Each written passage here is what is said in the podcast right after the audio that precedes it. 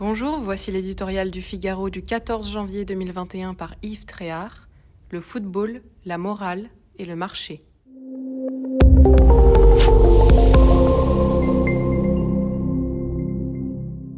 Dans le jargon du football, c'est un tacle.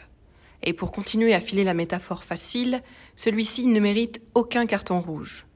Le refus de Canal+ de suppléer aux défaillances du groupe sino-espagnol Mediapro pour la retransmission des matchs de Ligue 1 et 2 siffle peut-être la fin d'une inflation infernale des prix dans le petit monde hexagonal du ballon rond. Non seulement ceux des droits télévisés, avec près de 1 milliard par an, mais aussi ceux des transferts, salaires et primes des joueurs. Au PSG, Neymar et Mbappé empochent respectivement quelques 3 et 2 millions d'euros par mois la qualité du championnat de France comparée aux voisins anglais, italiens, espagnols ou allemands ne vaut pas ces sommes à faire tourner la tête. Il était grand temps de redescendre sur terre. Canal a mis les pieds dans le plat, non sans arrière-pensée financière. Racheté à la baisse.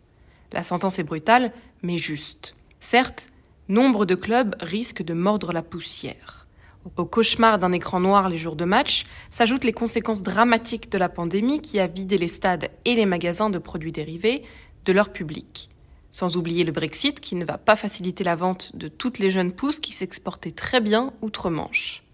Le football français, pépinière formatrice de l'Europe, va donc devoir revoir son modèle économique de fond en comble.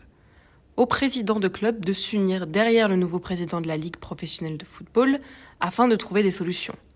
Leur solidarité n'a pas toujours été sans faille. Le pouvoir exécutif ne peut, quant à lui, s'en laver les mains. Il avait eu la mauvaise idée d'arrêter le championnat de France au printemps dernier dans la tempête du Covid, quand la plupart des autres, ailleurs, reprenaient le chemin des terrains. Cette crise sera-t-elle salutaire?